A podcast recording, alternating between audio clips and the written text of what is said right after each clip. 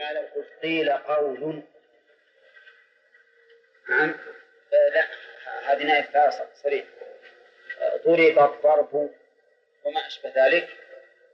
فإنه ينوب عن المفعول به. وقابل ابن مالك وقابل من ظرف أو من مصدر أو حرف جر بنيابة حري بنيابة حري الإيمان الآن يسبح له إذا قلنا له هو نائب الفاعل. هو الظرف ولا حرف الجر وقابل البيت الألفية وقابل من ظرف أو من مصدر أو حرف جر بنيابة حري من أي ثلاثة ذا؟ يسبح له حرف الجر. طيب. يبقى الإشكال في رجال على قراءة سبح نقول رجال فاعل لفعل محذوف.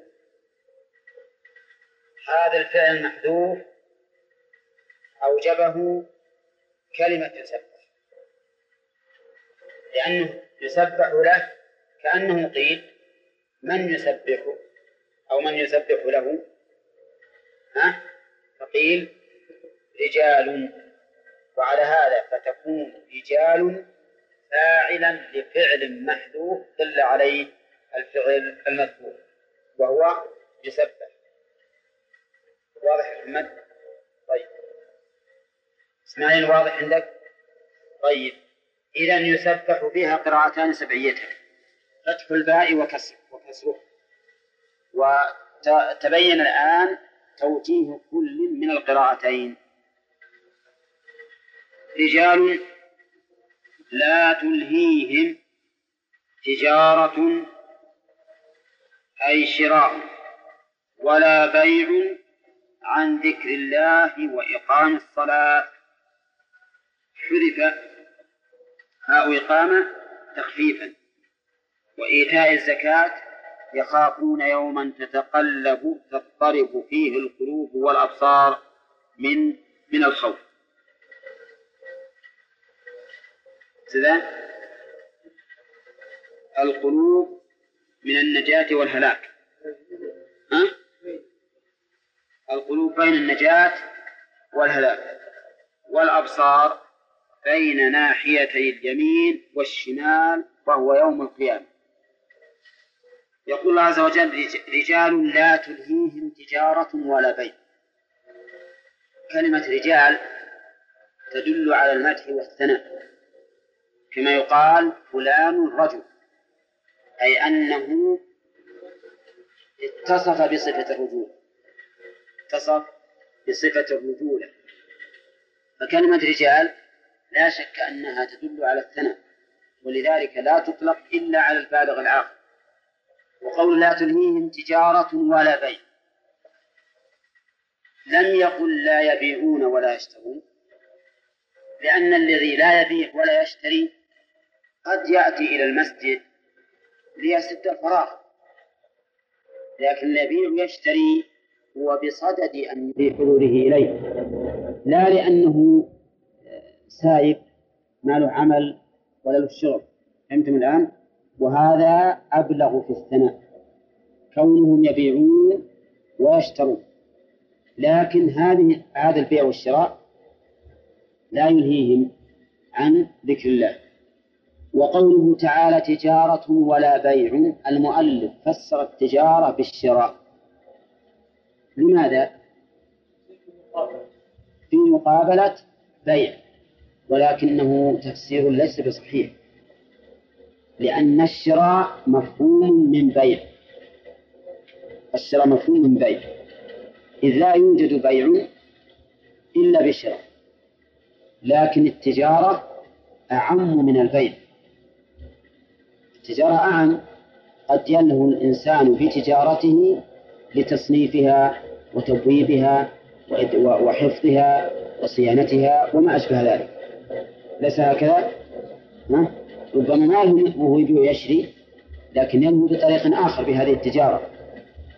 لذلك الآية نقول المراد بالتجارة ما يتجر به الإنسان وله به ليس بالبيع ليس بالشراء بل بما هو أعم.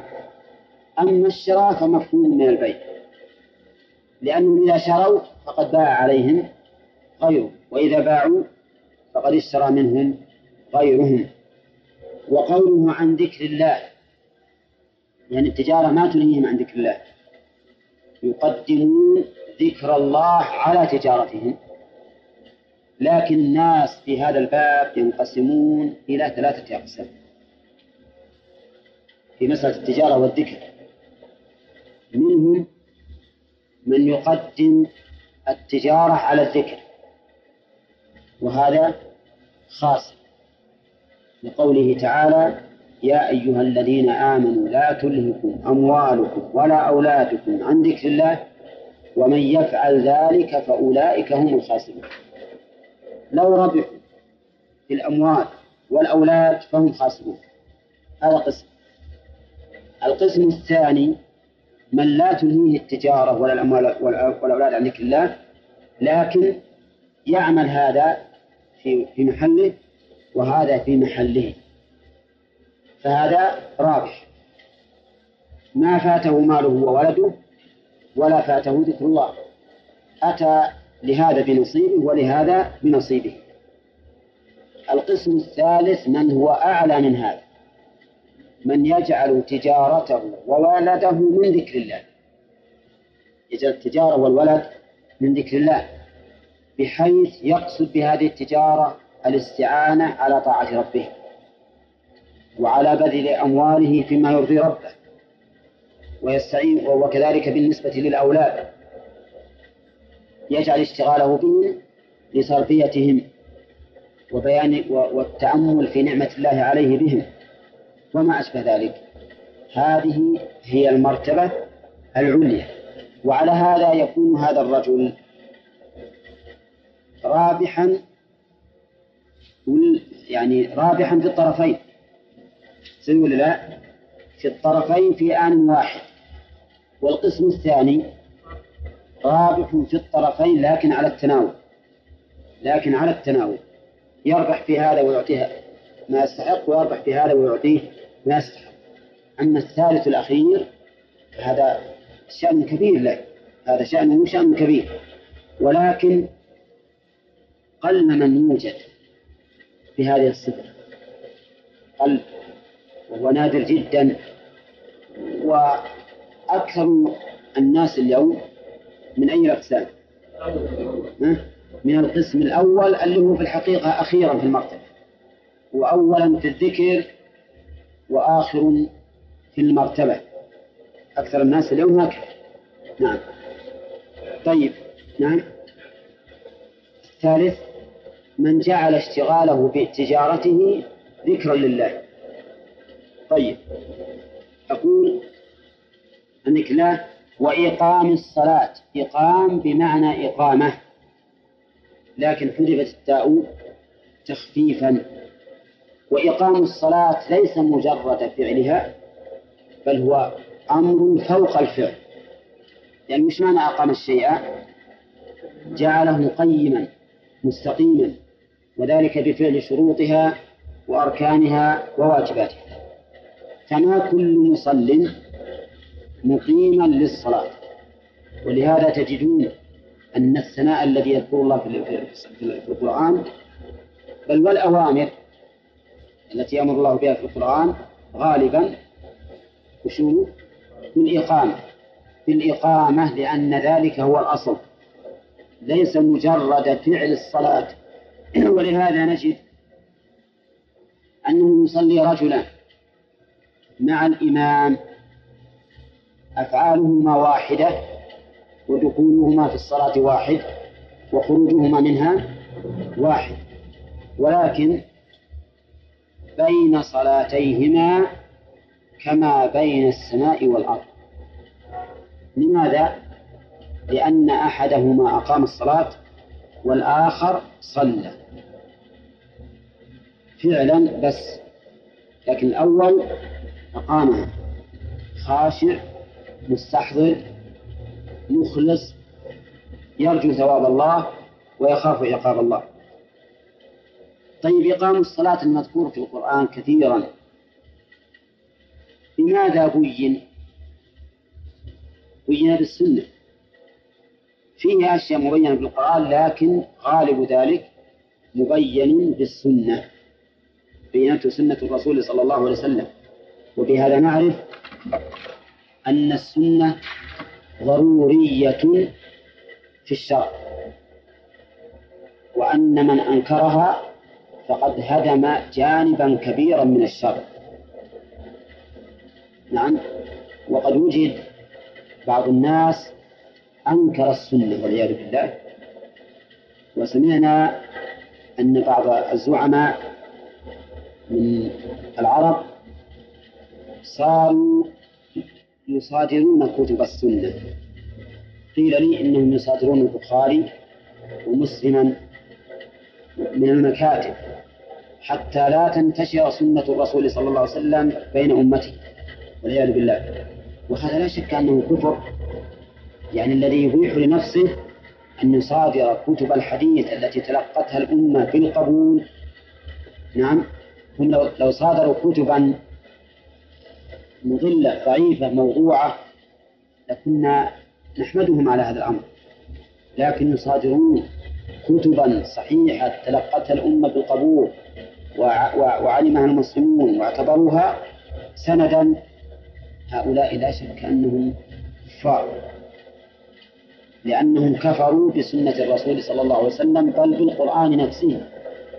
لأن الله يقول لقد كان لكم في رسول الله أسوة حسنة لمن كان يرجو الله واليوم الآخر. ويقول من يطع الرسول فقد أطاع الله.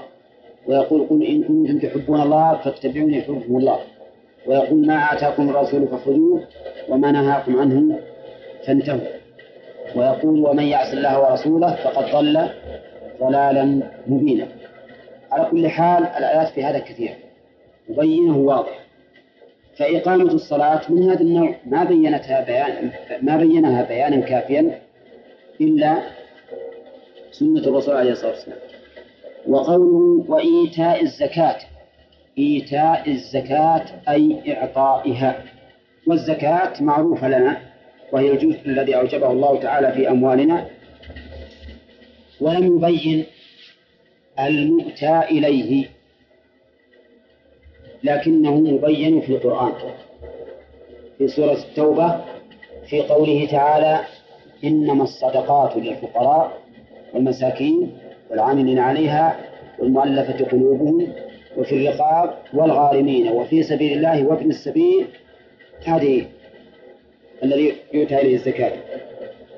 وإذا الزكاة يخافون يوما تتقلب فيه القلوب والأبصار. قول يخافون هذه صفة للرجال. لا تلهيهم وهم أيضا في هذه الأحوال يخافون يوما. يخافون في حال تسبيحهم بالغدو والأصال وفي حال إقامتهم الصلاة وإيتاء الزكاة وفي حال عدم لهوهم في التجارة والبيع. كل هذه الأعمال مبنية على هذا على هذه العقيدة والأساس. يخافون يوما تتقلب فيه. خوفهم من هذا اليوم يدل على إيمانهم به ولا لا؟ يدل على إيمانهم به. إذ لا يخاف الإنسان من شيء لا يؤمن به. فهو يدل على أن عندهم تمام الإيمان واليقين في اليوم الآخر. ولذلك يخافونه يخافون هذا اليوم. هذا اليوم وصفه الله بقوله تتقلب تضطرب. فيه القلوب والأبصار. تتقلب تقلب معروف. هو تغير الهيئة من من حال إلى حال وهذه القلوب تتقلب تضطرب وتنتقل من حال إلى حال. كيف؟ تقلب القلوب يقول بين بين النجاة والهلاك. ما يدري الإنسان هل ينجو أو يهلك فقلبه متقلب مضطرب. أحيانا يغلب عليه الرجع وأحيانا يغلب عليه الخوف. كذلك الأبصار تتقلب يقول المؤلف من ناحية اليمين والشمال لأنهم الناس تزرون ما ما كأنهم عقلاء. ولهذا قال الله عز وجل وترى الناس سكارى وما هم بسكارى ولكن عذاب الله شديد. إنما يؤخرهم ليوم تشخص فيه الأبصار مهطعين مقنعي رؤوسهم. لا يرتد إليهم طرف. واحد إذا رأيته كأنه مجنون كأنه سكران من شدة الهول. وما ظنك بالقلب حينئذ؟ لا شك أنه حقيقة سوف يتقلب ويضطرب. ولا يدري المآل هذا الذي يحصل يوم القيامة. يقول ليجزيهم الله أحسن ما عملوا ويزيدهم من فضله. سيدي عندكم ليجزيهم الله أحسن ما عملوا أي ثوابه وأحسن بمعنى حسن. ما شاء الله. اللام في قوله ليجزيهم. هل هي للعاقبة وأن عاقبتهم هذا أو هي للتعليل أيضا؟ يعني أنهم يسبحون ويخافون لأجل أن يجزيهم الله أحسن ما عمل فيكون هنا جمعوا على قول من التعليل جمعوا بين الخوف والرجاء. جمعوا بين الخوف والرجاء. أو نقول للعاقبة وأنهم يعملون تلك الأشياء خوفا من الله عز وجل فتكون عاقبتهم الأمن التام مع الثواب الجزيل. الأمن التام مع الثواب الجزيل. في احتمالان. إما أن تكون اللام للعاقبة يعني أنهم يسبحون ويخافون وتكون عاقبتهم تلك وهو الأمن مما يخافون وحصول الثواب الجزيل أو أنها للتعليل يعني أنهم يفعلون ذلك لانتظار الجزاء. ليجزيهم الله أحسن ما عمل. ثم هنا نناقش المؤلف. قال المؤلف أي ثوابه؟ لأنهم في الحقيقة لا يجزون بنفس العمل وإنما يجزون بأي شيء بأي شيء؟ بثوابه. الجزاء الثواب. لذلك احتاج المؤلف أن يقدر العمل بثواب العمل لأنه هو الذي به الجزاء. هذه واحدة. الثاني يقول أحسن بمعنى حسن. أحسن بمعنى حسن. ليش؟ لأنه توهم المؤلف أو ربما يتوهم المتوهم أن الجزاء إنما يقع على أحسن ما يعمل الإنسان. والحقيقة أن الجزاء يقع على الأحسن والحسن. أليس كذلك؟ عندما يعمل الإنسان حسن فإن الجزاء يكون على الأح على الحسن والأحسن. نعم. طيب. ولكن هذا التوهم لا يرد على تقدير المؤلف. وهو أن المراد ليجزيهم الله ثواب. يصير المعنى ليجزيهم الله. أحسن ثواب ما عمل. أحسن ثواب ما عمل. وعليه فلا إشكال إطلاقا. ولا نؤول أحسن بمعنى حسن. لأن تأويل أحسن بمعنى حسن تحريم. أي أكمل أحسن. فلذلك نقول الآية على ظاهرها واسم التفضيل على بابه. والمعنى أنهم يجزون أحسن ثواب لعملهم. كيف ذلك؟ الحسنة بعشر أمثالها. إلى سبعمائة ضعف إلى أضعاف كثيرة. والإنسان لو عملت له عملا وأعطاك أجرك مرتين. وش يصير هذا؟ أحسن ثواب؟ نعم ممتاز. لكن ثواب الله عز وجل أحسن وأحسن لأن الله يضاعف لمن يشاء. فالأولى بل الواجب أن تبقى أحسن على ما هي عليه من التفضيل. نقول أحسن أي أحسن ثواب لعملهم. يكون هنا الأحسن ليس للعمل. مش الأحسن له؟ للثواب.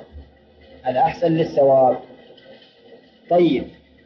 بقي علينا على التقدير الأول ليجزاهم الله أحسن ما عملوا. نعم. إيه لماذا عبر؟ جعل الله تعالى الحسن للعمل نفسه. مع أن الحسن للثواب. نعم. إشارة إلى أن الجزاء بقدر العمل ولذلك عبر به عنه. العمل كما تدين تدان. فالإنسان الذي لا يصلي مثلا هل يثاب ثواب المصلي؟ لا. والذي لا يزكي لا يثاب ثواب المزكي وهكذا. فالجزاء على العمل. ولذلك عبر به أي بالعمل عن جزائه. إشارة إلى أن الجزاء من جنس العمل. لكنه جزاء أحسن ما يكون. جزاء أحسن ما يكون.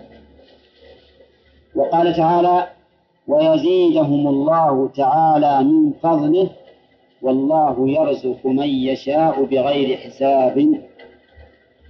يقال فلان إيش؟ ينفق بغير حساب أي يوسع كأنه لا يحسب ما ينفقه. قول ويزيدهم من فضله ويزيدهم من فضله. هذا زائد على ثواب العمل زائد على ثواب العمل.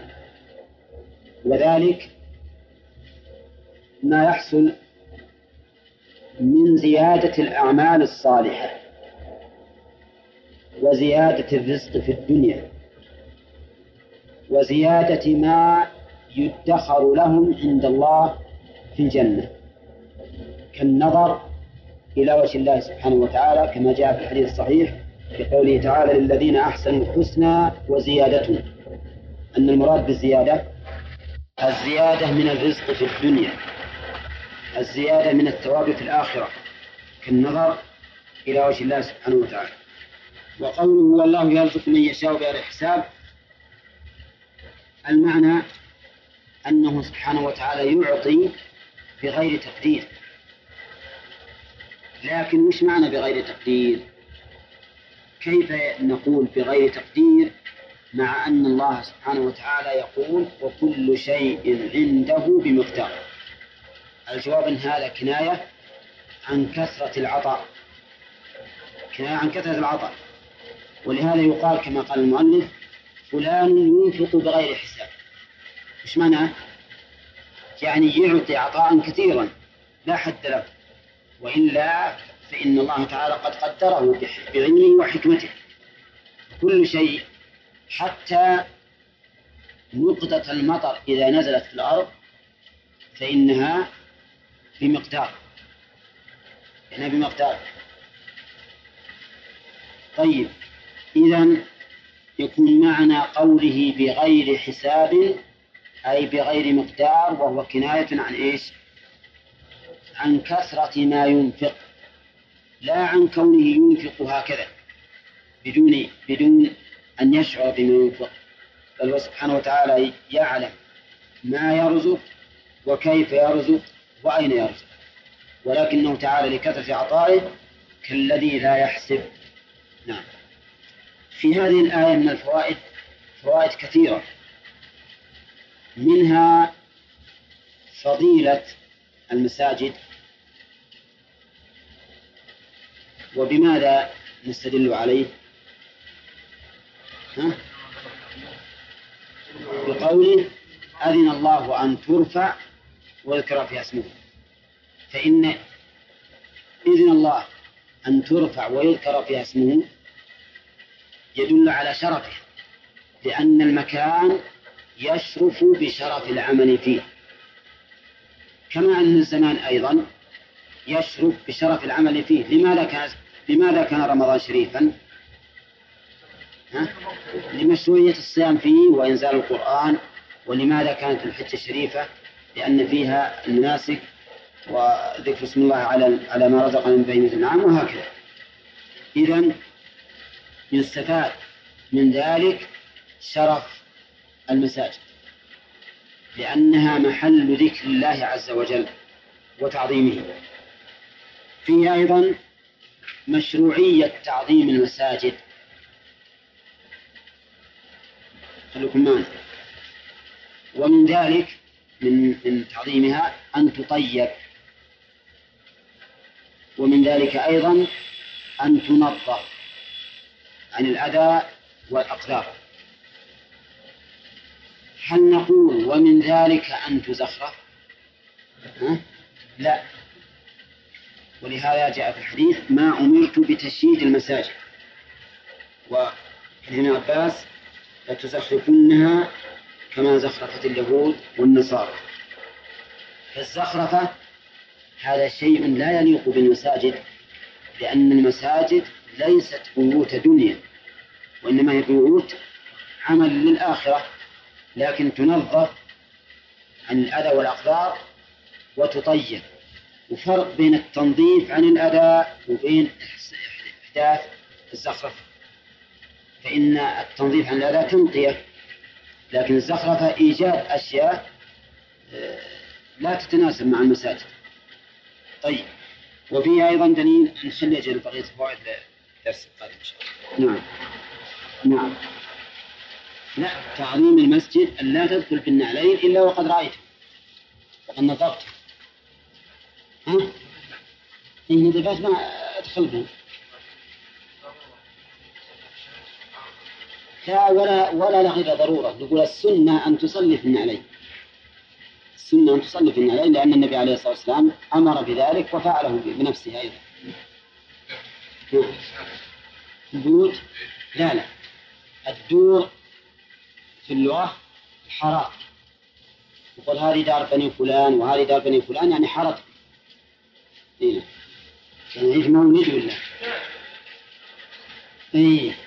الأكل في المساجد. إيه. هذه تأتي إن شاء الله في فيما بعد. وسلمك الله الأهوال عندما تحدث لو بشر الإنسان فإما أن ينسى ما بشر به لشدة الهول ها وإما أن يخاف من أمر يصيبه قبل أن يصل إلى ما بشر به واضح؟ عندما مثلا يقول لك عندما يقول لك الملك ولله المثل الأعلى تراك أنت آمن ما عليك هم نشوف الجلد بالناس والأسر والأخذ ما تخاف ها؟ لا بد يحصل عندك خوف مع أن هذا نقوله على سبيل التقريب وإلا أهوال يوم القيامة ما يتصوره الإنسان. اي نعم نعم. الرسل عليهم الصلاة والسلام يعبرون الصراط ويقولون اللهم سلم اللهم سلم كان الكلام على ما يستفاد من الآية الكريمة في قوله تعالى في بيوت أذن الله أن ترفع. والآن نبدأ ذلك جميعا. بدأنا ذكر الفوائد فنقول وبالله نقول سبحانه وتعالى فيها تعظيم شأن المساجد لقوله أذن الله أن ترفع فإن هذا دليل على تعظيم شأنها. وبينا أن الإذن ينقسم إلى قسمين وهو شرعي وكوني والفرق بينهما أن الشرع ما يتعلق فيما شرعه الله وأحبه. والكوني فيما قدره سواء شرعه أم لم يشرعه. وذكرنا على ذلك أمثلة. وفي أيضا فضيلة ذكر الله سبحانه وتعالى في المساجد. لقوله ويذكر فيها اسمه. فضيلة تنظيف المساجد وحمايتها من الأذى لقوله إيش؟ أن ترفع فإن هذا من رفيها ولهذا جاء في الحديث عن النبي صلى الله عليه وسلم أنه قال عرضت علي أجور أمتي حتى القذاة يخرجها الرجل من المسجد وفيها أن الذكر الأفضل أن يكون بالقلب واللسان. يؤخذ منين يا منين تؤخذ يا نعم. يا حامد؟ لا لا. يذكر فيها اسمه. يذكر فيها اسمه. لأنه ما يمكن ذكر الاسم إلا إلا باللسان. إلا باللسان.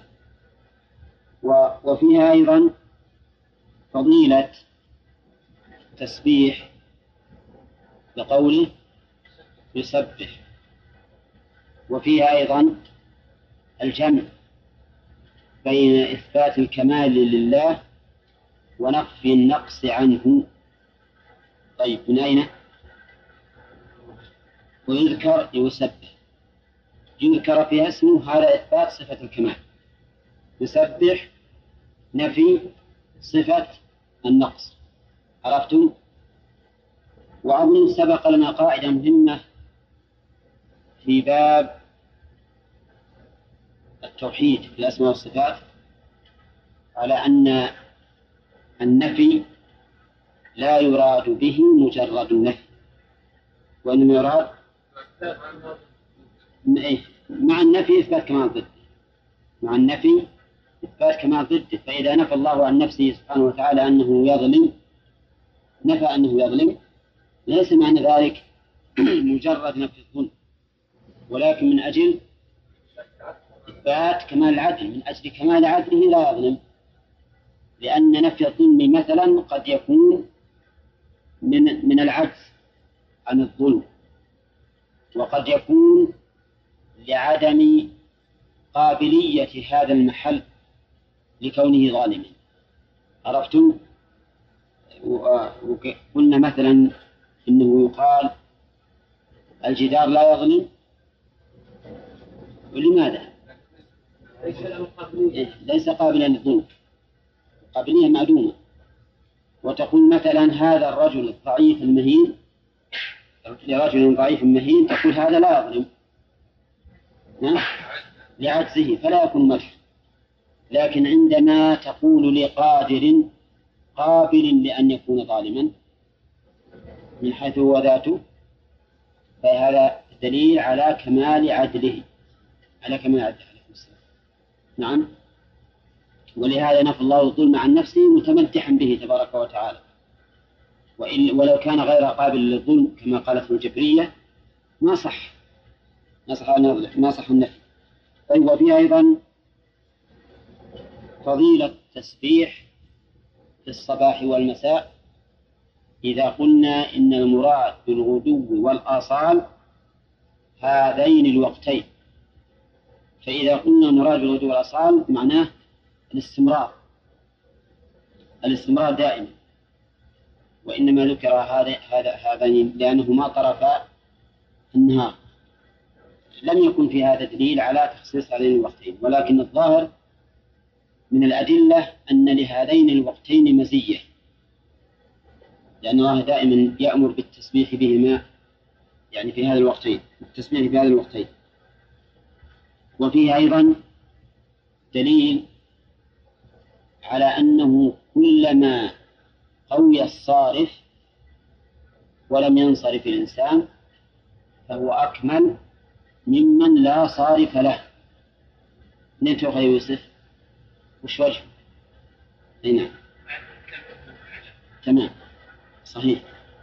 هو مثلا هؤلاء الرجال لو كان ناس ما يعرفون التجارة ولا يستطيعون التجارة. قلنا إن لجوءهم إلى بيوت الله من باب الضرورة. يعني لأجل يكثرون الغفلان في السوق ويتسلون بذلك. لكنهم قوم لهم تجارة. الصارف عن ذكر الله في المساجد موجود. وهو التجارة لكنها مع ذلك لا تلهيهم. وفيه أيضا دليل على جواز الاتجار. وجهه.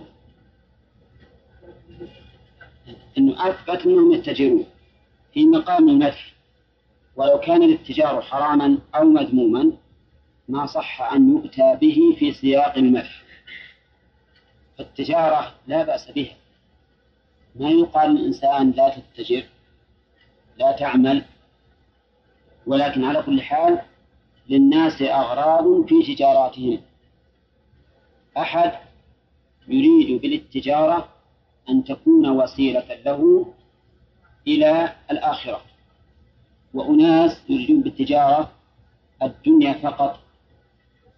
والخلاف أو اختلاف الناس في هذا باب واسع. باب واسع. فمن فمن اتجر ليكسب مالا يعين به محتاجا ويتقرب به إلى الله ويفعل مشاريع الخير هذا يحمد عليه. ولهذا جعله النبي عليه الصلاة والسلام قرينا لأي شيء؟ جعله قرينا للعلم النافع حيث قال لا حسد إلا في اثنتين رجل آتاه الله حكمة فهو يعلمها ورجل آتاه الله مالا وسلطه على هلكته في الحق. فهذا دليل على فضيلة المال إذا كان عونا على طاعة الله. وفيه دليل على فضيلة إقامة الصلاة سامي وش وجه النبي وش ذلك؟ ها؟ شلون؟ إيه لكن وش وجه إقامة الصلاة له شأن ومزية نعم سلام من اللي يعرف؟ لا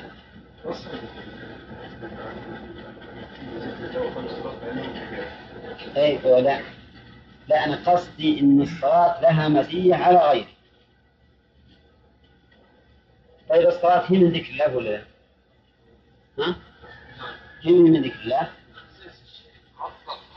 فخصها بالذكر من بين من بين الذكر. والتخصيص بعد التأمين يدل على فضيلة المخصص ومزيته. تنزل الملائكة والروح فيه. الروح جبريل خصه بالذكر من الملائكة لشرفه وفضله. فتخصيص الصلاة إقامتها بعد ذكر ما هو أعم دليل على مزيتها وكذلك أيضا إيتاء الزكاة. إيتاء الزكاة. وهاتان العبادتان هما أفضل العبادات بعد التوحيد والرسالة والشهادة بالرسالة. لأنها إقام الصلاة هي الركن الثالث أو الثاني. الثاني وإيتاء الزكاة الركن الثالث. ودائما يقرن الله سبحانه وتعالى بينهما في القرآن. يقرن الله بينهما في القرآن. والسلم كلفه يجيب الآيات التي يقولون فيها الصلاة بالزكاة. ها؟ قرن الصلاة بالزكاة. في القرآن الله يعينك عليه. من أجلهم بغيت يعني خلي لك مدة العشر كلها نعم. طيب إيتاء الزكاة.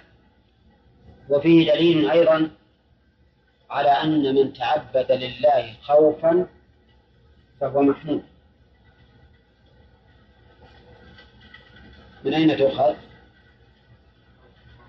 يخافون يوما. وقد أثنى الله سبحانه وتعالى على من تعبد خوفا من العذاب. فقال يوفون بالنذر ويخافون يوما كان شره مستطيرا.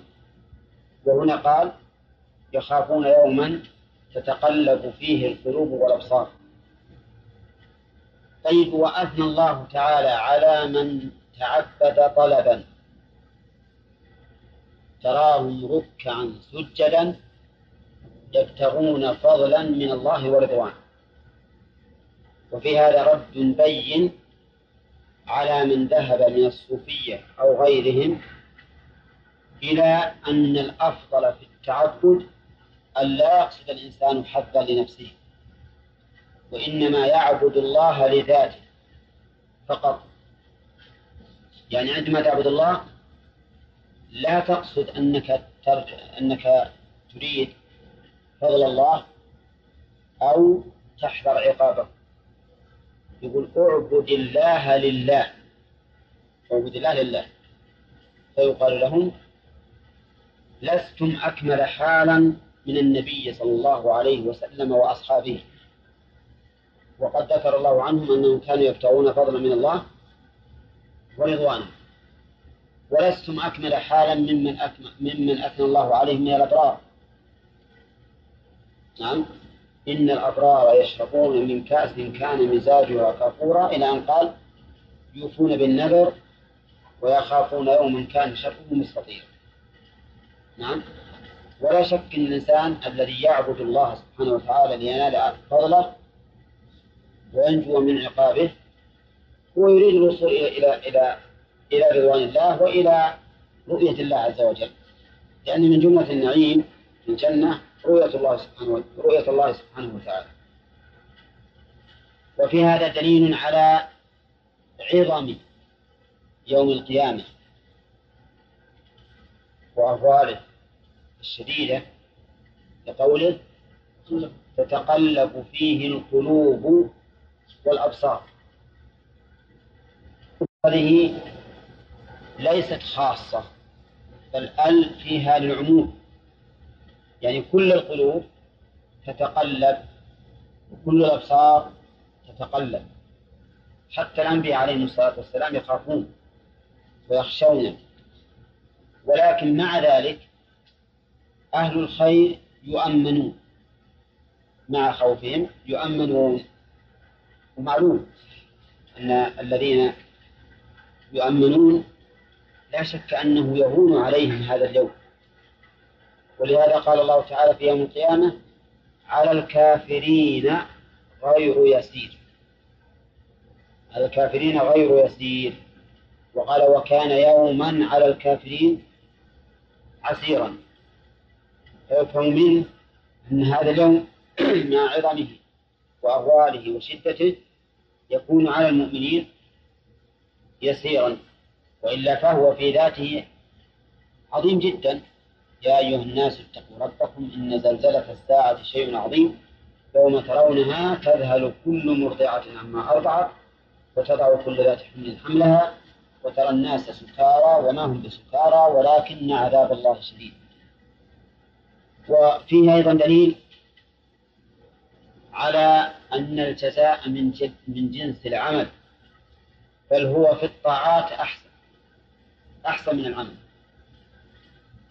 من ناخذه ليجزيهم الله أحسن ما عمل ويزيدهم من فضله شيئا فوق ما عملوه وفيه دليل على علم الله عز وجل من ناخذه؟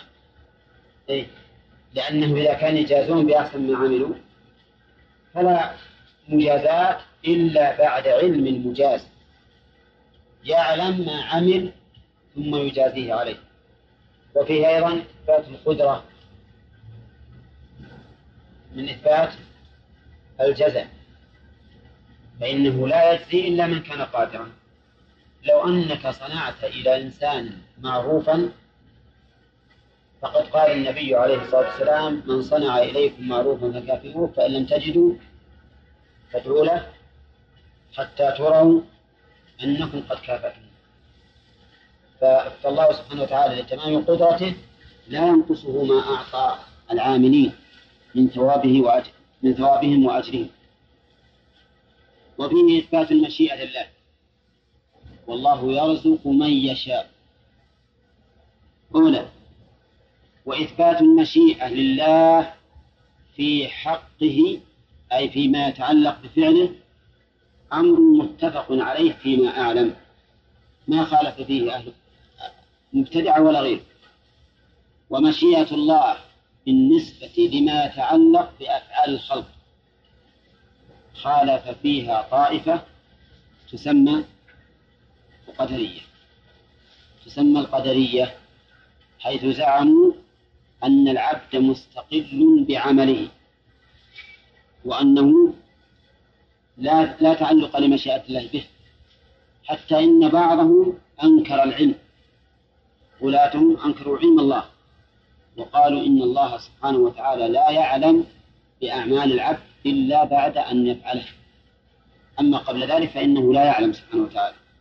وأنكروا النصوص النصوص الصريحة الصريحة الصحيحة الصريحة في إثبات علم الله سبحانه وتعالى في كل شيء حتى في أعمال الإنسان.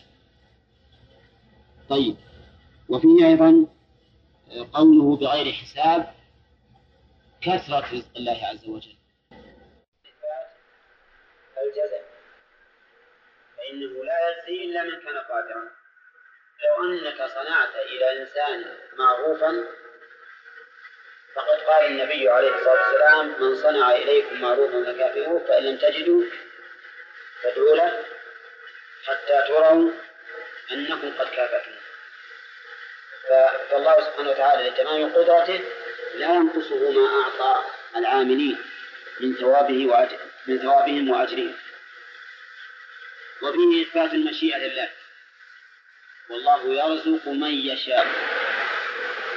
أولى وإثبات المشيئة لله في حقه أي فيما يتعلق بفعله أمر متفق عليه فيما أعلم.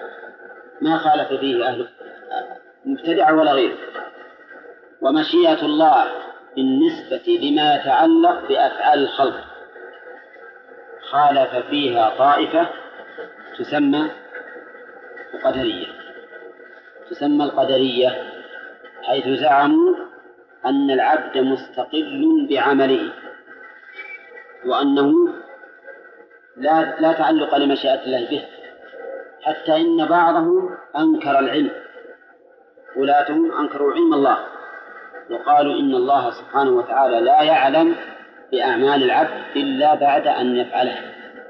أما قبل ذلك فإنه لا يعلم سبحانه وتعالى. وأنكروا النصوص النصوص الصريحة الصريحة الصحيحة الصريحة في إثبات علم الله سبحانه وتعالى في كل شيء حتى في أعمال الإنسان. طيب. وفيه أيضا قوله بغير حساب كثرة رزق الله عز وجل. وأنه سبحانه وتعالى يعطي بلا حساب وليس معنى بلا حساب بلا تقدير لماذا لا نقول ذلك؟ ها؟ لا لأن الله يقول كل شيء عنده بمقدار كل شيء عنده بمقدار حتى القطرة اللي تنزل من السماء إلى الأرض هي مقدرة عند الله سبحانه وتعالى مقدرة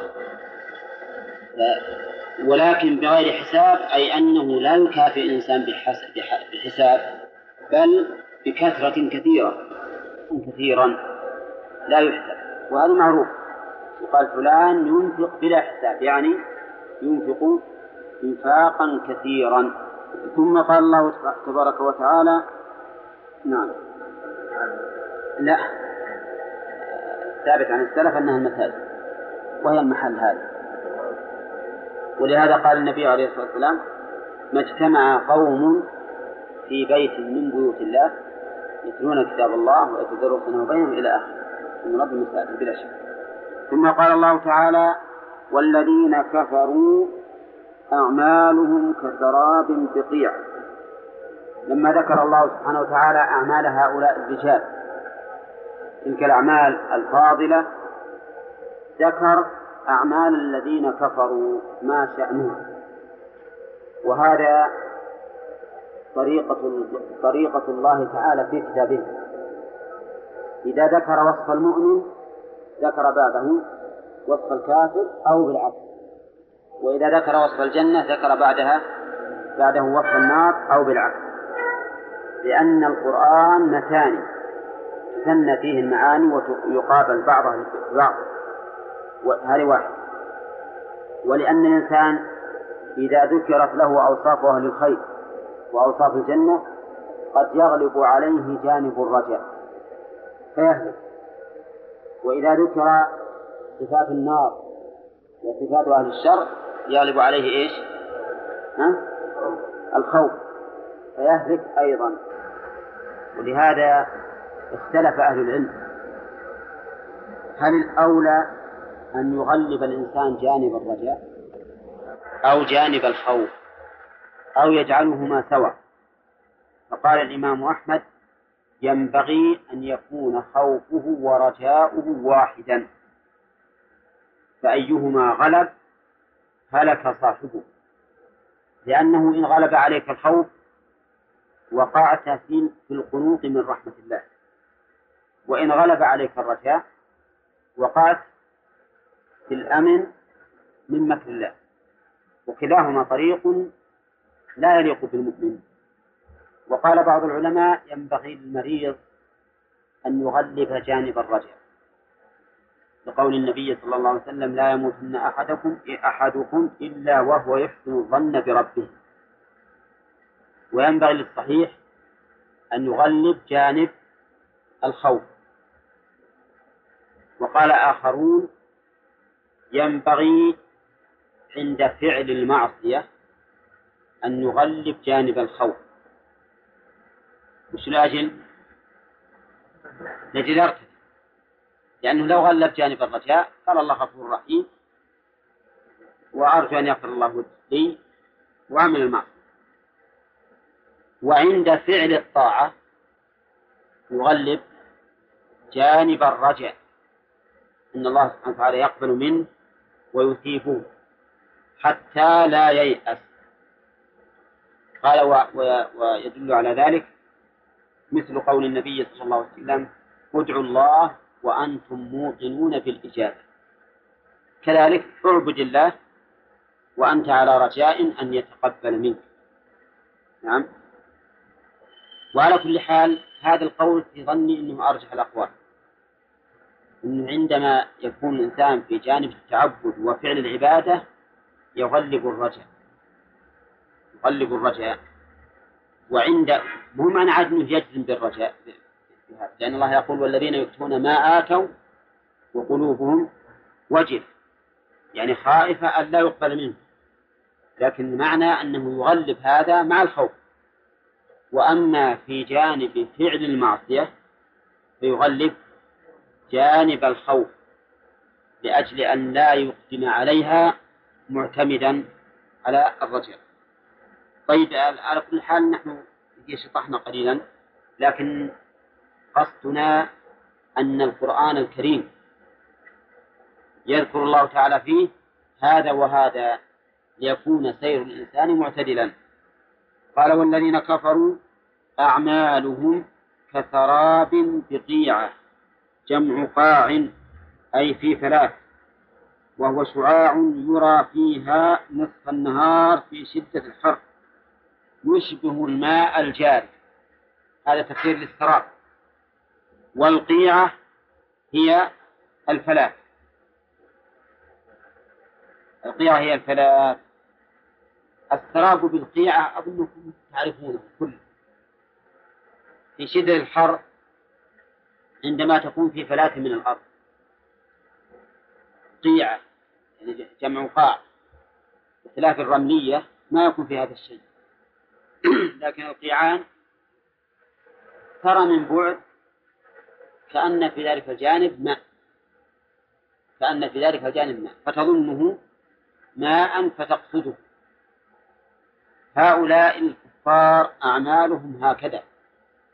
مثل السراب بالقيعة. يحسبه الضمان ماء وليس بماء كيف ذلك؟ لأنهم يقولون ما نعبدهم إلا ليقربونا إلى الله زلفى ويقولون هؤلاء شفعاؤنا عند الله فيظنون أن هذا الشرك الذي يبعدهم عن الله حقيقة وش يظنونه؟ يقربهم إلى الله عز وجل يظنون هؤلاء الشفعاء الذين سيتبرؤون منه تبرأ الذين اتبعوا من الذين اتبعوا نعم يظنونهم إيش؟ شفعاء يظنونهم شفعاء وتعرفون أن النفس إذا تعلقت بالشيء على أنه شفيع أو على أنه مقرب الله إلى الله تتبعه ولا لا؟ ها؟ تتبعه بلا شك هؤلاء مثل السراب في القيعة. يحسبه الظمآن يحسبه يظنه الظمآن أي العطشان ماء. هذا تشبيه بليغ. يعني أنه يقصده بشدة ولهف معتقدا أنه ينقذه. العطشان محتاج للماء ولا لا؟ فإذا رأى ما يشبه الماء قصده بشدة ولهف وش لأجله؟ لأجل أن يدفع ضرورته به هل يظنه ينفعه ولا لا؟ ها؟ نعم يظنه ينفعه ولولا أنه يظنه ينفعه ما ذهب إليه لكن النتيجة حتى إذا جاءه لم يجده شيئا إيش؟ نعم لم يجد شيئا مما حسبه كذلك مما حسبه. إذا جاءه لم يجده شيئا ماذا تتصورون حاله حينئذ؟ خيبة أمل عظيمة والعياذ بالله ما يتصورها أحد. إنسان عطشان جاء إلى هذا السراب من بعيد ولاحظوا أيضا أن السراب ترى مو بإتراء في الأماكن القريبة في البعيد أبعد ما ترى. من مكان بعيد يريد أن يشرب.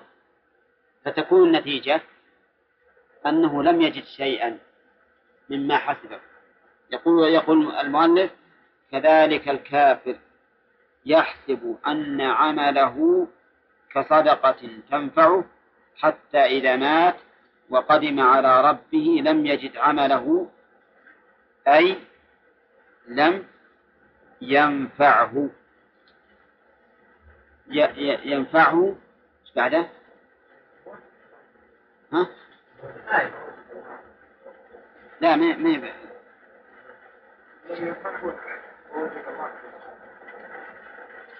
إيه نقرأ قرأ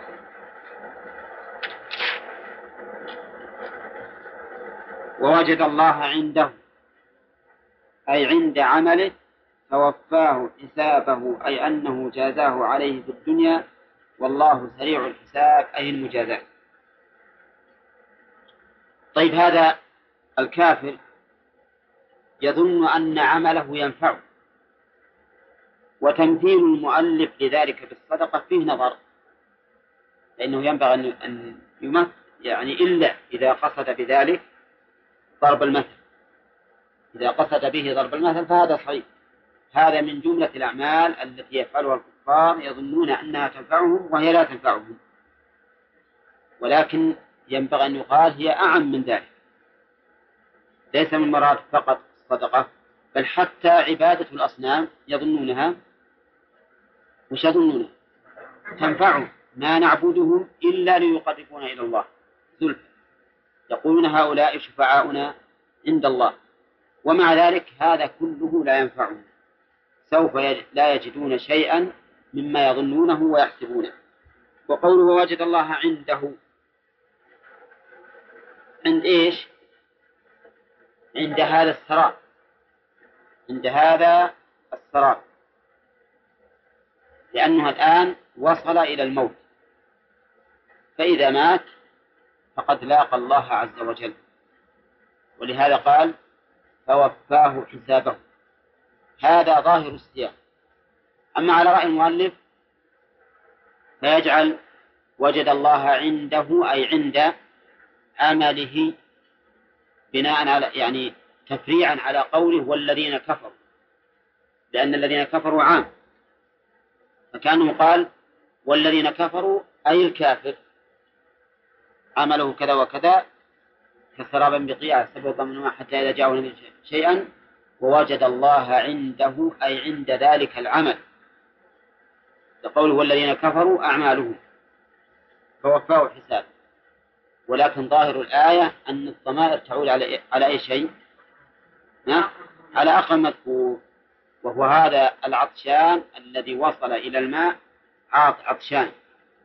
فلم يجد شيئا فسيهلك. وجد الله عنده فوفاه حسابه والله سريع الحساب. حسابه يعني جزاء عمله. وقوله سريع الحساب أي المجازات. ما المراد بالسرعة هنا؟ هل المراد لقرب وقت المجازات فيكون تكون السرعة زمنية أو المراد إنجاز الحساب فتكون السرعة عملية؟ أو كلاهما.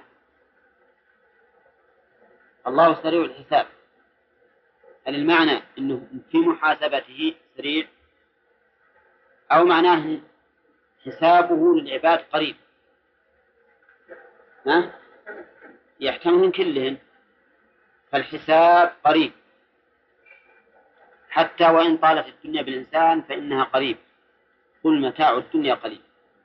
وكذلك عندما يحاسب الله الخلائق يوم القيامة يحاسبهم في نصف يوم. نعم؟ كما قال الله عز وجل أصحاب الجنة يومئذ خير مستقرا. بعده؟ وأحسن مقيلا.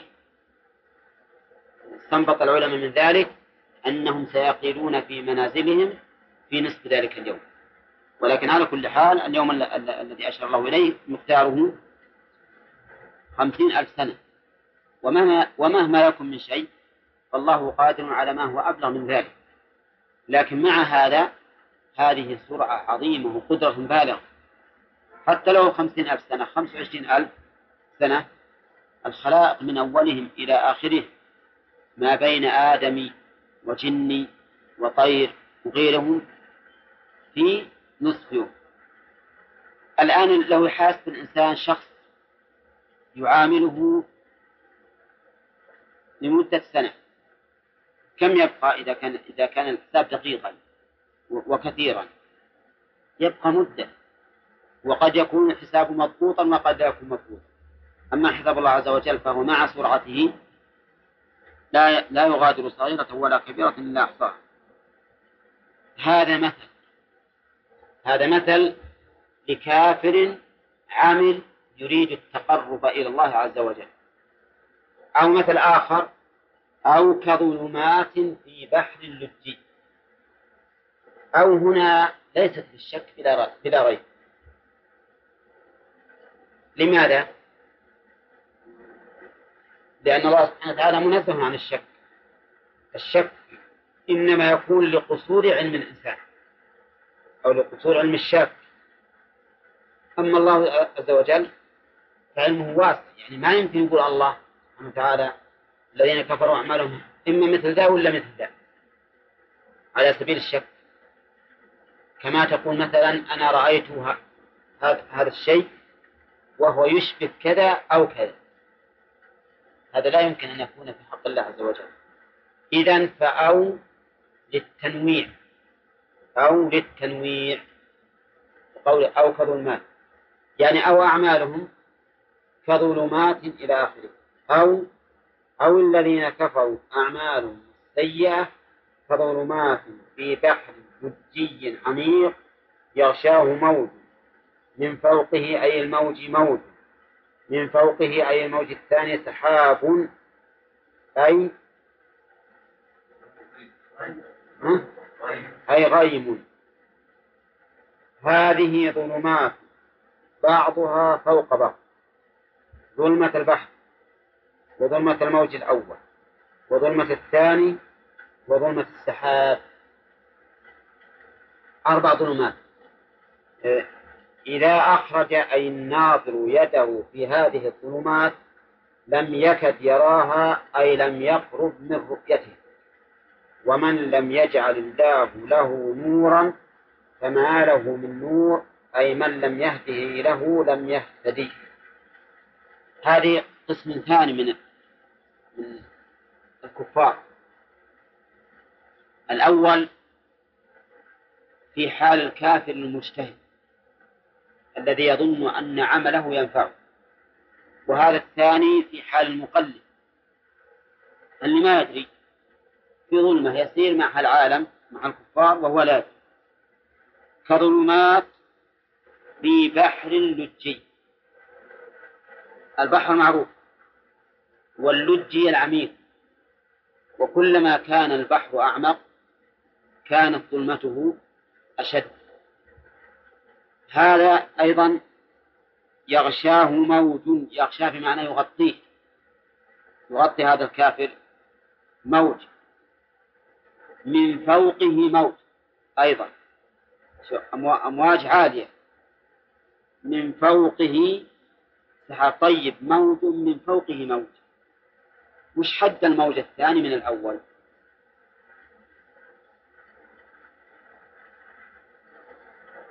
ها؟ شلون؟ عند البحر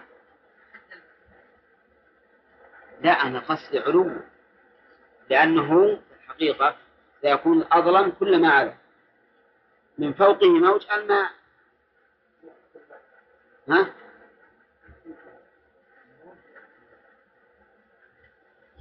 منين السحاب فوق.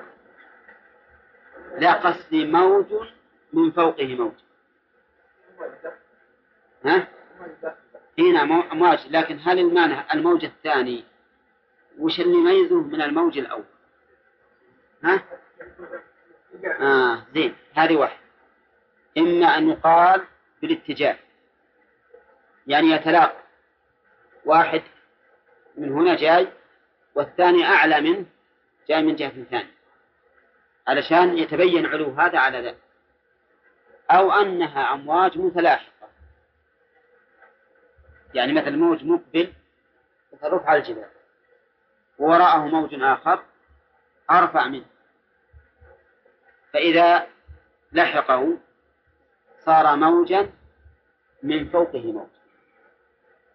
أما أنه موج واحد ما يمكن يفصل بعضه عن بعض. وأنتم ومن شاهد البحر من شاهد البحر وجد الأمر كذلك. تجد أمواج متلاحقة أمواج متلاحقة. نعم. أحيانا إذا انعكس الهواء تتقابل وأحيانا تتلاحق. لكن هذه المتلاحقة أيضا تجد سبحان الله العظيم أحيانا مثل الدرج. مثل الدرج يعني بعضها فوق بعض. هذا هو ما ضربه الله سبحانه وتعالى في المثل. من فوقه سحاب.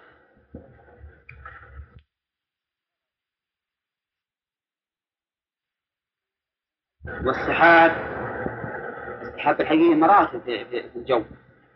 ما ما ما هو على ظننا إنه في طبقة واحدة. لا في طبقات متباعدة جدا. وهذا يعرفه الإنسان إذا ركب الطائرة. يجد أحيانا سحاب بينه وبين الطائرة من أسفل مثل ما بين ما بين السحاب والأرض. وسحاب فوقه بينه وبينه مثل ما بين بين الطائرة والأرض. وهو بينهما. وهذا شيء معروف مشاهد فالظاهر والله أعلم أن قوله من فوقه سحاب مثل قوله من فوقه موت. بمعنى أن السحاب يكاد يكون ملاصقا لهذه الأمواج نعم. و ومنه الضباب. الضباب لا شك أنه يقرب من سطح البحر.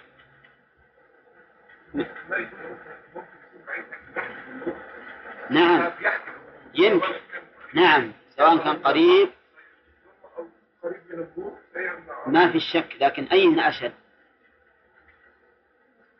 إذا قرب إذا قرب أشد إذا قرب أشد ويمكن أيضا أن يراد بالسحاب ما يشمل الضباب لأن حقيقة الأمر أن الضباب سحاب لأنه ينسحب ينسحب على الأرض. فإذا تبين ذلك صارت الظلمة واضحة جدا كثرتها. ظلمات بعضها فوق بعض. شفت؟ التهويل في هذا المثل. يعني كان يكفي أن يقول من فوقه سحاب. لكن لأجل تهويله في النفس وبيان عظمته قال ظلمات بعضها فوق بعض. ثم ضرب مثلا فقال إذا أخرج يده لم يكد يراه. وش أقرب شيء لك؟ ها؟ من أقرب ما يكون لك اليد. بل هي أقرب شيء لك من الأعضاء المتحركة التي يمكن أن ترى. يمكن أن تخرج ويمكن ما تخرج. إذا أخرجت يدك لم يكد يراها وش رأيكم هل معنى لم يكد يراها أنه يراها بصعوبة أو لا يراها ها؟ لا يراها طيب فذبحوها وما كادوا يفعلون ذبحوا ولا ما ذبح؟ طيب ها؟ يراها بصعوبة؟ ها؟ يقول النحويين تقريبا إن كاد إثباتها نفي ونفيها إثبات. فإذا قلت لم أكد لم أكد أفعل فمعناه فعلت لكن بعد بعد. ولم يكد يراها على هذا على هذه القاعدة رآها لكن بعد بعد الرؤية وصعوبتها لكن الظاهر كما قال آخرون من النحويين أن أن كاد نفس الشيء مثل غيره. نفيها نفي وإثباتها إثبات. نعم؟ لكن هي بمعنى قارب فإذا قلت كدت أفعل أي قاربت أن أفعل. هل أنت فعلت ولا لا؟ ها؟ ما فعلت لكن قاربت فهل هي أثبتت ولا نفت الآن؟ أثبتت المقاربة لكن علمنا انتفاء الفعل من من من المقاربة علمنا انتفاء الفعل من المقاربة طيب لم يكد يراها أي لم يقرب أن يراها كما قال المؤلف لم أو المفسر لم يقرب أن يراها إذا إذا كان ما يقرب يراها فانتفاء الرؤية من باب أولى وأحد كذا وأما قوله تعالى فذبحوها وما كادوا يفعلون. هذا لولا قوله ذبحوها أه؟ ما دلت الآية على أنهم ذبحوها. لكن معنى ذبحوها بعد أن كادوا بعد أن كانوا بعيدين عن الذبح وما قصدوه. ولا نووا أن يمتثلوا نعم. بل قالوا لنبيهم أتتخذنا هزوا؟ بعد هذا البعد عن الفعل وبعد أن أجيبوا لطلباتهم ذبحوه. فهمتم الآن؟ تصير الآية على على على على ما هي عليه. وكاد أيضا كغيرها من الأفعال. نفيها نفي وإثباتها إثبات.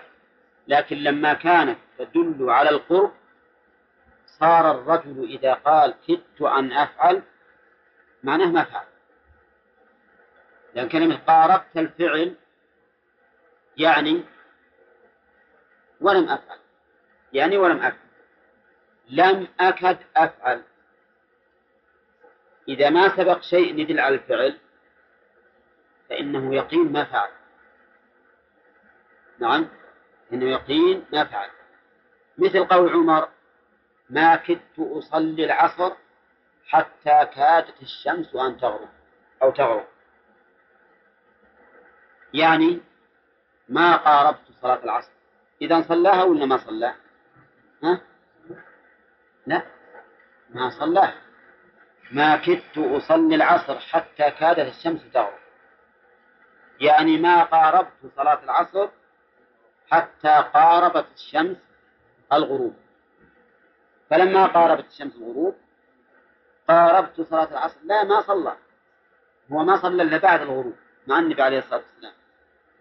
لكن كأنه في الأول ما هو ما هو لما الصلاة ما ما ما تهيأ له أن أن يقرب من الصلاة. فضلا عن أن يصليه المعنى أني شغلت شغل شغلهم الكفار إلى قرب غروب الشمس. فما قارب أن يصلي ومقاربة الصلاة يا إخواني بالتهيؤ لها تهيؤ لها يقول ما تهيأت ولا تهيؤ للصلاة حتى قاربت الشمس أن تغرب. ولهذا صلى مع النبي عليه الصلاة والسلام صلاة العصر بعد غروب الشمس. فالحاصل إذن أن الصحيح خلاف ما قاله بعض النحويين أن كاد إثباتها إثبات وإثباتها نفي ونفيها إثبات. بل الصواب أن كاد كغيرها. وش كغيرها؟ من أن إثباتها إثبات ونفيها نفي. لكنها هي بمعنى المقاربة ولهذا هي عدت عند النحويين منين؟ من أفعال. من أفعال المقاربة. فمن نفى أن يقارب الشيء فإنه قطعا لم يفعل. ومن أثبت أنه مقارب له فهو أيضا قطعا لم يفعل لأن كلمة قاربت الفعل أي ولم أفعل. هذا معناه.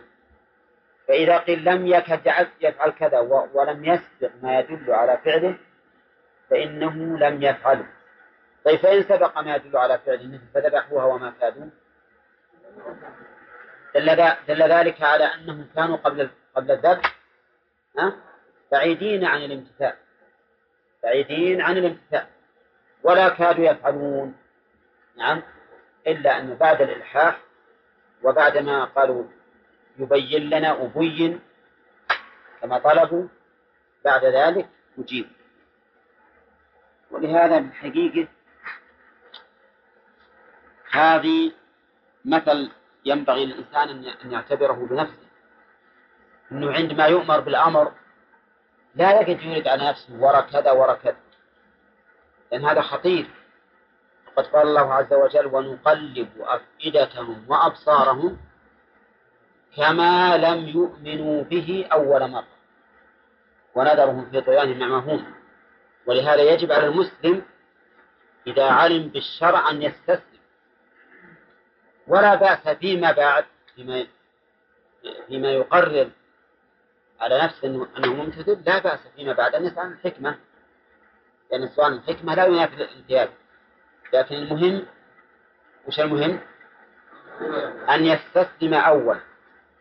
ولا يريد إرادات وشبهات ولما كذا ولما كذا. ثم بعد ذلك يبحث. إذا شاء. سبق أن الله سبحانه وتعالى بين أن أعمال الكفار تنقسم إلى قسمين. قسم كسراب بقيعة يحسبه الظمآن ماء وقسم آخر كظلمات في بحر للجيد وهذا التقسيم وهذا التنويع باعتبار حال الكفار. فالأول والله أعلم لمن عنده فهم واجتهاد. والثاني لمن عنده جهل وضلال. كعوام سراب بقيعة لا. ثلاث وش هي؟ ها؟ ثلاث من الأرض. القاع جمع قاع وهي الثلاث من الأرض. يعني الأرض الواسعة البعيدة اللي هي قاع قاع يعني هنا قاع. القاع الأرض الروضة. نعم. آه ما هو السراب يا سمين؟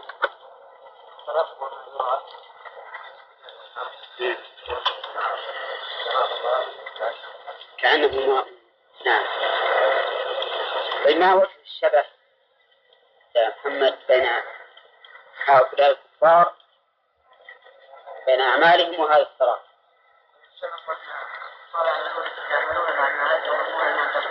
نعم.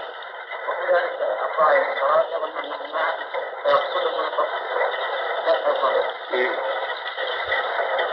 فيكون يكونه أحوج مكان إليه.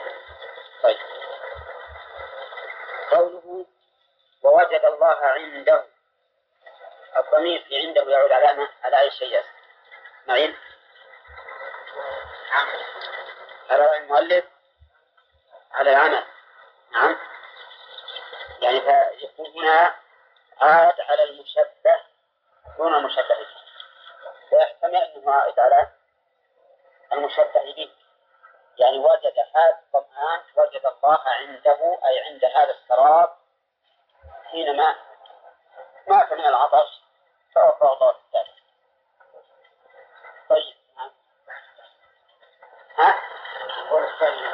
وجد الله أي نعم. قدمها نعم. سيد أحمد.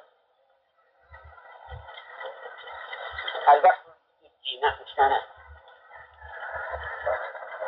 العميد. طيب. من فوقه موت. كيف كانت فوقية الموت الثاني؟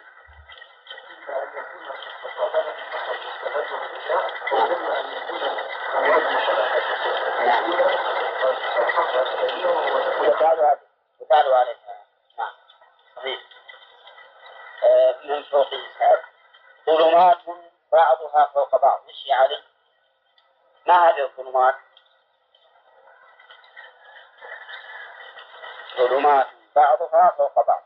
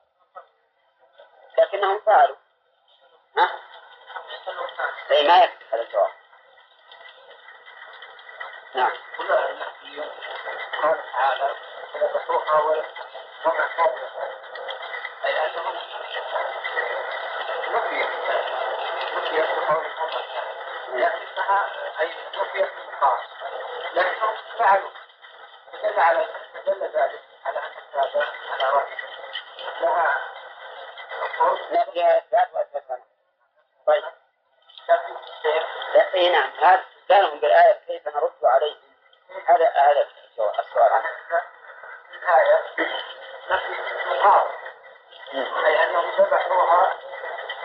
المقار إيه، هذا ما إلى الآن ما بعد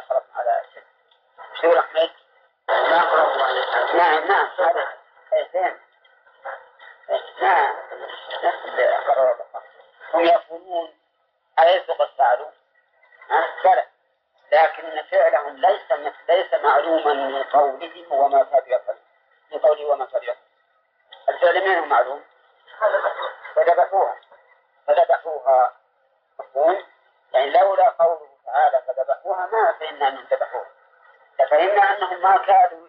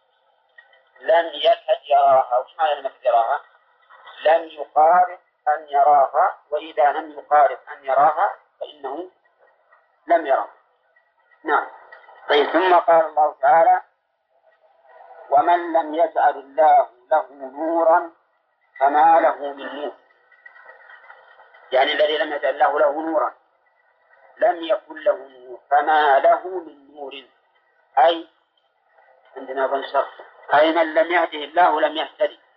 جعل المؤلف هنا النور نورا معنويا. أي من لم ينور الله قلبه بالعلم والإيمان فلا أحد ينور قلبه. فما له من نور؟ مثل هذه الأشياء أو هذه الآيات التي يذكرها الله سبحانه وتعالى. من لم يهد الله من يهدي الله فلا مضل له ومن يضل فلا هادي له وما أشبه ذلك. وش الغرض منها؟ هل الغرض منها تقدير مذهب الجبرية كما استدلوا بها؟ أو الغرض شيء آخر؟ نعم. الجواب قطعا ليس الغرض من ذلك تقرير مذهب الجبرية لأن الجبرية مذهبهم باطل. يبطله الفسق الشرع والعقل والفطر لكن الغرض من ذلك أن لا يعتمد الإنسان على نفسه وأن يكون دائما يلجأ إلى الله عز وجل. دائما يلجأ إلى الله عز وجل في طلب الهداية طلب النور طلب التوفيق وغير ذلك. وإلا فمن المعلوم أن الله تعالى لا يقرر أمرا باطلا يبطله العقل والحس نعم. وعلى كل حال يقول الله عز وجل إذا لم يجعل الله للإنسان نورا يهتدي به. فإنه فما له من نور وأتى بالجملة الاسمية. الدالة على أي شيء؟ ها؟ على الثبوت والاستمرار. فما له من نور. وأكد انتفاء النور عنه بمن؟ الزائدة. بقوله من نور. لأن من زائدة ونور مبتدأ مؤخر. أي فليس له نور فإذا نعلم بهذا أن الله سبحانه وتعالى هو الذي يتصرف في ملكه كما يشاء وأن من أعطاه الله النور فهو على نور من ربه ومن لم يعطه الله نورا فما له من نور ومن أين يأتيه النور وقد حجب الله النور عنه.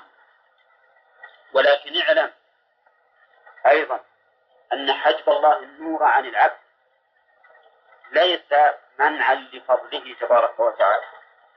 فإنه ذو الفضل العظيم والعطاء أحب إليه من المنع والهداية أحب إليه من من الإضلال ولكن لأن المرء نفسه هو الذي منع عن نفسه هذا النور. واتل قول الله تعالى فلما زاغوا أزاغ الله قلوبهم. لما زاغوا أزاغ الله قلوبهم. واتل قول الله تعالى فإن تولوا يعني عن الحق وأعرضوا عنه فاعلم أن ما يريد الله أن يصيبهم ببعض ذنوبهم.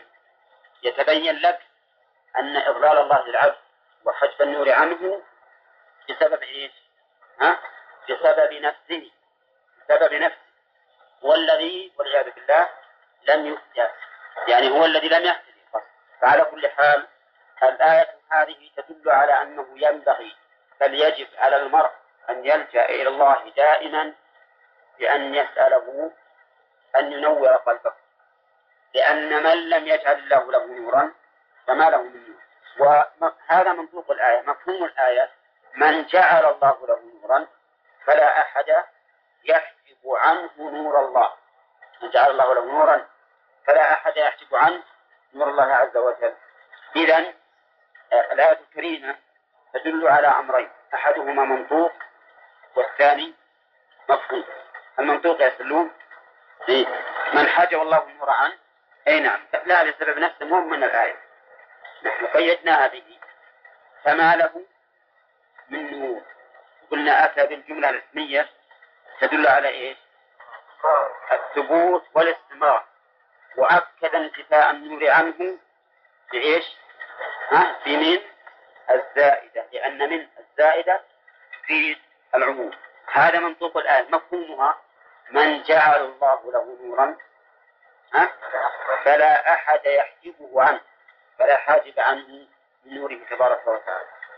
ثم قال ألم تر أن الله يسبح له من في السماوات والأرض؟ ألم ترى الهمزة الاستفهام الداخل على النفي. وإذا دخل الاستفهام على النفي أفاد التقريب مثل ألم نشرح لك صدرك؟ يعني قد شرحنا لك صدرك. ألم ترى؟ يعني قد رأيت. فالهمزة بالاستفهام إذا دخلت على النفي تفيد تفيد التقرير تفيد التقرير أي إثبات ما ذكر. فهمت يا سامي؟ ها؟ أقول إذا دخلت همزة الاستفهام على النفي أفادت التقرير أي إثبات ما ذكر. لا نفي. مثلا قال الله للنبي صلى الله عليه وسلم ألم